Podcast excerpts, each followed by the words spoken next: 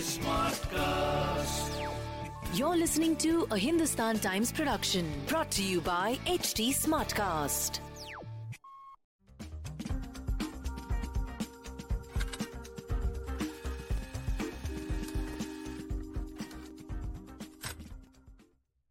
But I'm joined by new Kerala MLA and the person who's been selected now to be the new Speaker of the Kerala Assembly. I mean, uh, this is MB Rajesh. He used to be the Lok Sabha Speaker, and uh, he, of course, uh, fought a very tough battle in the constituency of Palakkad. Uh, and he emerged victorious, and he's part of the new team that Chief Minister Pinarayi Vijayan has chosen and announced today that is going to be sworn in on the 20th of this month. But as we look at the new team, and of course, as we all know, Kerala government and the left government there has created history of sorts because we've always seen for the last 30 years, we've always seen the incumbent government being voted out and the opposition coming in. And the left, in a way, bucked that years and decades long trend this time round when they came back to power. And many said that the reason why Pinarayi Vijayan's government came back to power was the way it dealt with calamities, the pandemic, and also the floods that Kerala saw. The pandemic's handling has now become quite a talking point on a day like today because the person, the face of Kerala's pandemic handling has been KK Shailaja, the health minister. And yet, while she got the largest margin with 60,000 votes, it was the largest victory margin that we saw in Kerala. Today, she was not picked to be part of the chief minister's team. Now, it's got a lot of people, even within the left, saying that this is wrong, that it's unfair. It may even be a patriarchal decision that wants to keep women down, that she was seen to be a threat and that is why she's been left out of the new team. So, to talk about all of that, we will be talking to MB Rajesh. But before I start talking to him and get a perspective on how he sees this, because remember, as I said, there are voices within the left as well that are critical of this decision. Before I start talking to him, let's just hear what the health minister, what the former health minister and Shailaja teacher, what she said about this decision today. Yes, uh, it's a very good thing that uh, a new ca- uh, cabinet is uh, coming now because everyone should get opportunity. There are so many eminent personalities in our party and they should also get the opportunity. Party uh, decided me to become the minister last time and I worked hard for that post and uh, I am very satisfied on that. There, are, there were so many issues during these five years and uh, I can work uh, with the cabinet uh, and all my colleagues and honorable chief minister and that's a very good experience for me. But there are so many other people also, and they should also get opportunity in that way. It is a very good decision.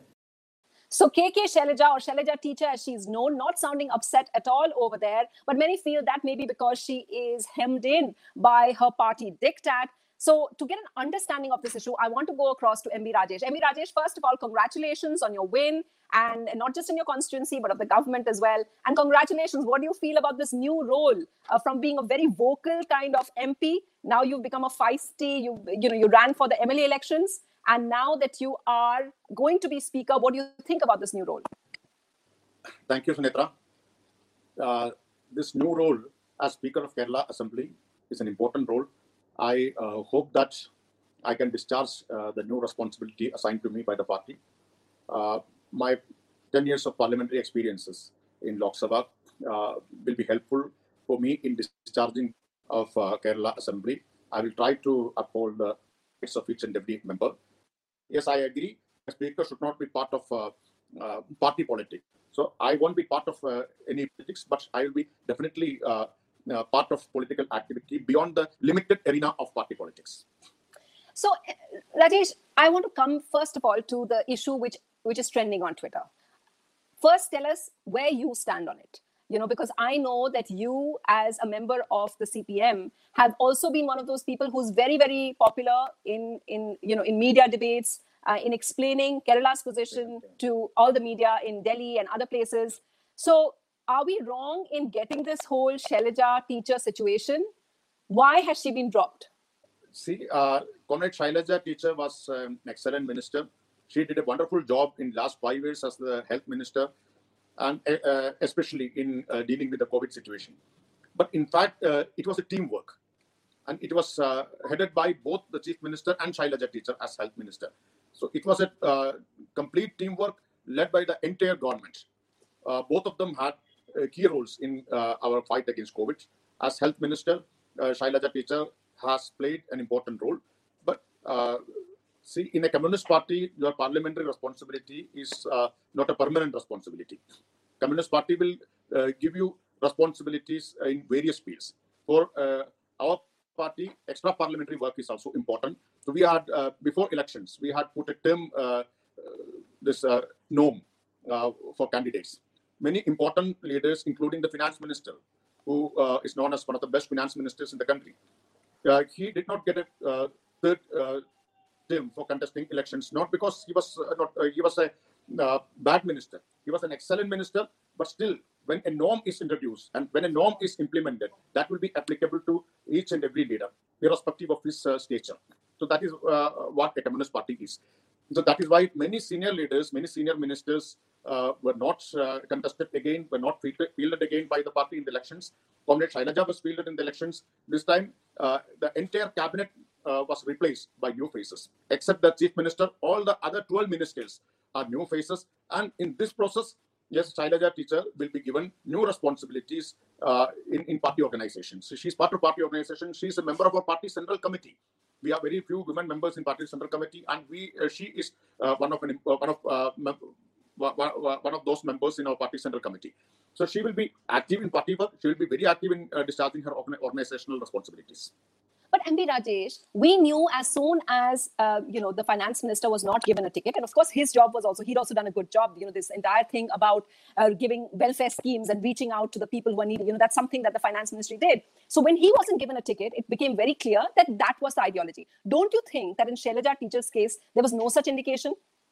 Because she was fielded and everyone expected her to continue because it was part of the whole continuity of the health ministry and of this portfolio see, uh, those who are surprised or shocked or uh, those who feel unexpected, uh, uh they are unaware of the uh, norms of Communist Party. They uh, often compare Communist Party with other bourgeois political parties. For other bourgeois political parties, parliamentary work is important. That is the sole responsibility in, in their political activity. But for a Communist Party, parliamentary work is not the sole responsibility or is not the sole political activity for communists. So that is why she was replaced by Uh, another three uh, members. I think uh, this time we are going to have uh, three uh, women members in the cabinet, the highest ever number in the history of Kerala. out of 21, three are women. So in, last time it was only two. This time the number of women cabinet ministers we have increased it to to three. But Rajesh, you so have to admit. And, and, as far as the question of yeah. continuity, as far as the yeah. question of continuity, see, uh, the continuity is ensured uh, not by a single individual. Continuity is uh, ensured by the uh, system itself. The chief minister was uh, very much part of this uh, fight against COVID. Chief minister himself uh, led this fight along with the health minister. The chief minister is continuing, so the continuity is ensured. So why? So if that is the case, which the left embodies, that individual, like you said, that those concepts are a bourgeois of the individual being important, then many people on social media are saying, by that logic, you should have a totally new young chief ministerial face as well. Why is Pinarayi Vijayan back there if she is the person? Because you have to admit, this is not something which going in, which we saw in the finance minister's case, this is not something which was announced in advance that she will not be finance health minister again. We'll have a completely new one. So going by your logic, uh, why? What about you know? What would you say to the criticism that even Pinarayi Vijayan should you know let a younger leader take his place as the CM? See, Comrade Pinarayi Vijayan himself uh, had stated that the two-term norm is applicable to him also. He is uh, he has no exception from this two-term norm. Even at the time of uh, the candidate finalization, he had uh, said this. So, in a communist party, every individual uh, has to abide by the party decision. Party decisions are applicable to each and every uh, leader of a party, irrespective of their stature or irrespective of in which forum of party they are working. Uh, I'd like to remember when uh, I'd like to remind you Uh, when Jyoti Basu uh, was requested by all other opposition parties to become the prime minister. So party decided otherwise, and he uh, accepted that decision.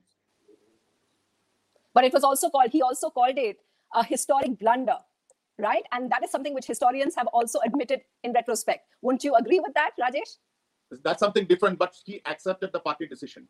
Yes, he accepted, and of course, like we said, that she accepted as well. She has also accepted. But you know, can you clarify on the two terms? Like, are you saying if indeed that she didn't qualify because you're saying that she's had another term and this would have been her second term, then why was she given a ticket?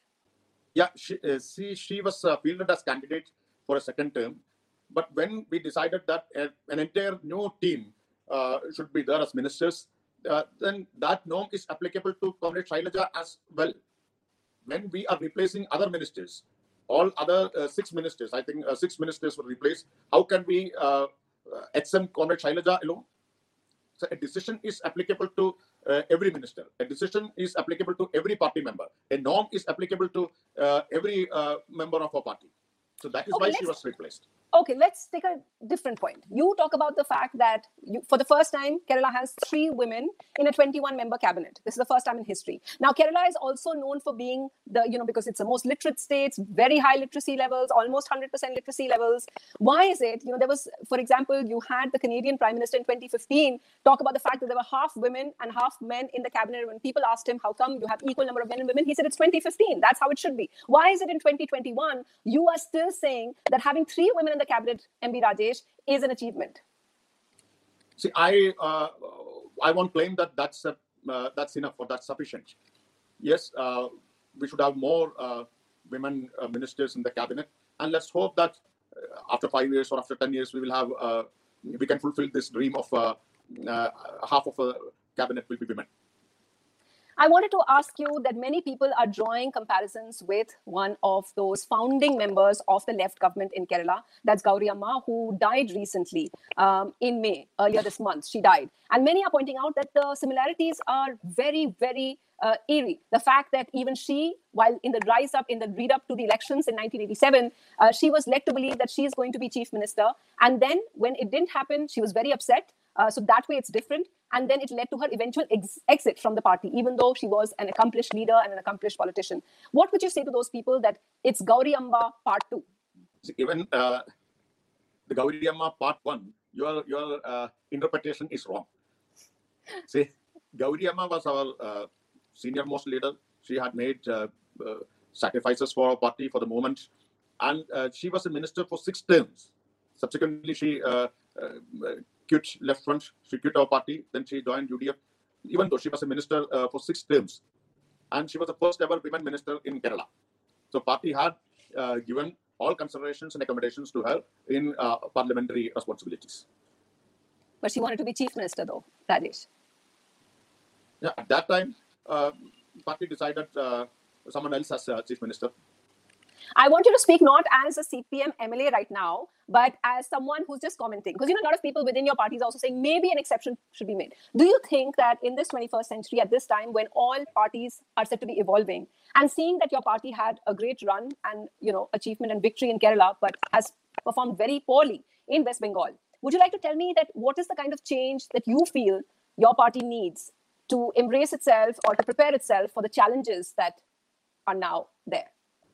See, uh, as far as Kerala is concerned, uh, our party uh, and the government led by our party should focus on implementing the left alternative.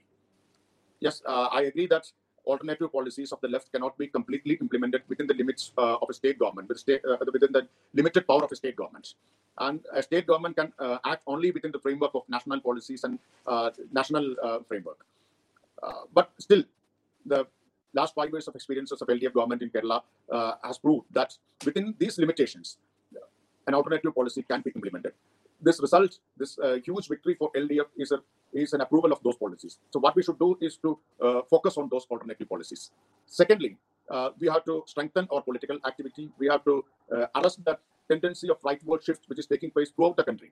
Uh, and we have to intensify our political and ideological work.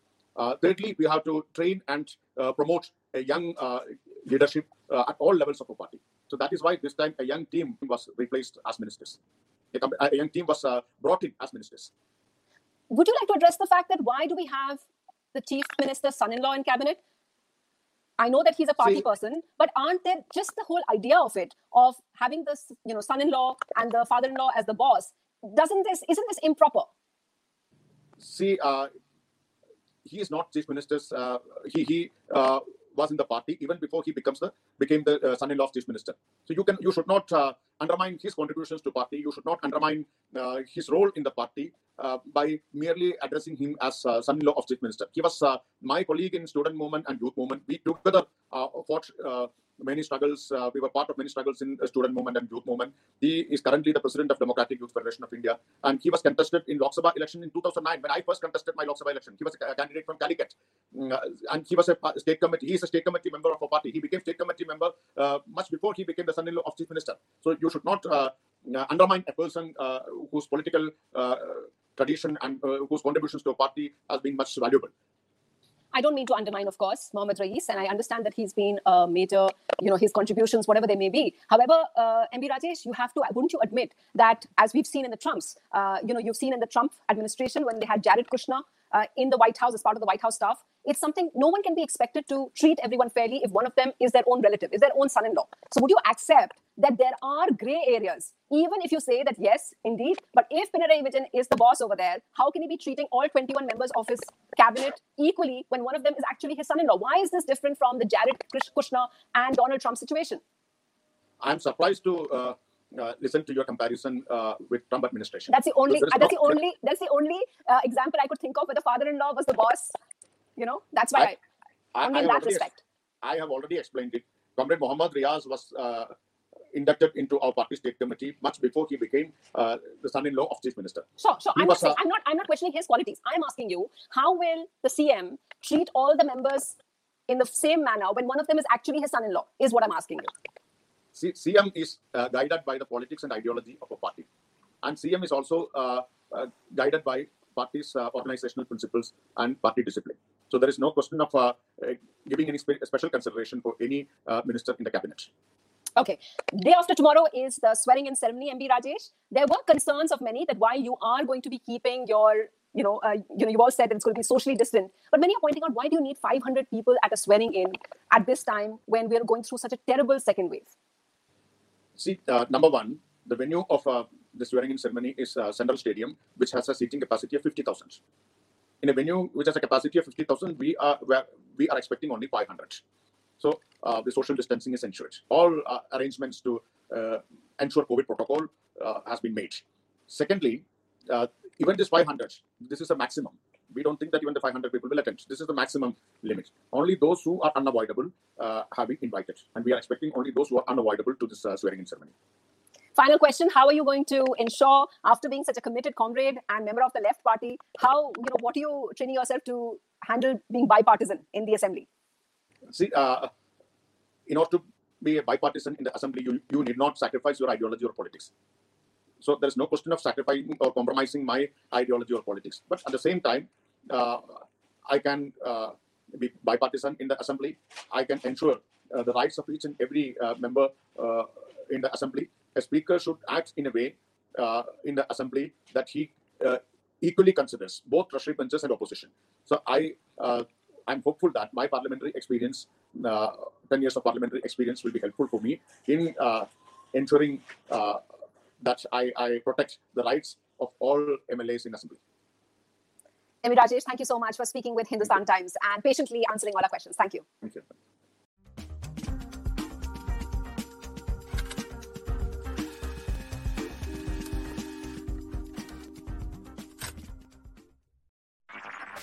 This was a Hindustan Times production brought to you by HT Smartcast. HT Smartcast.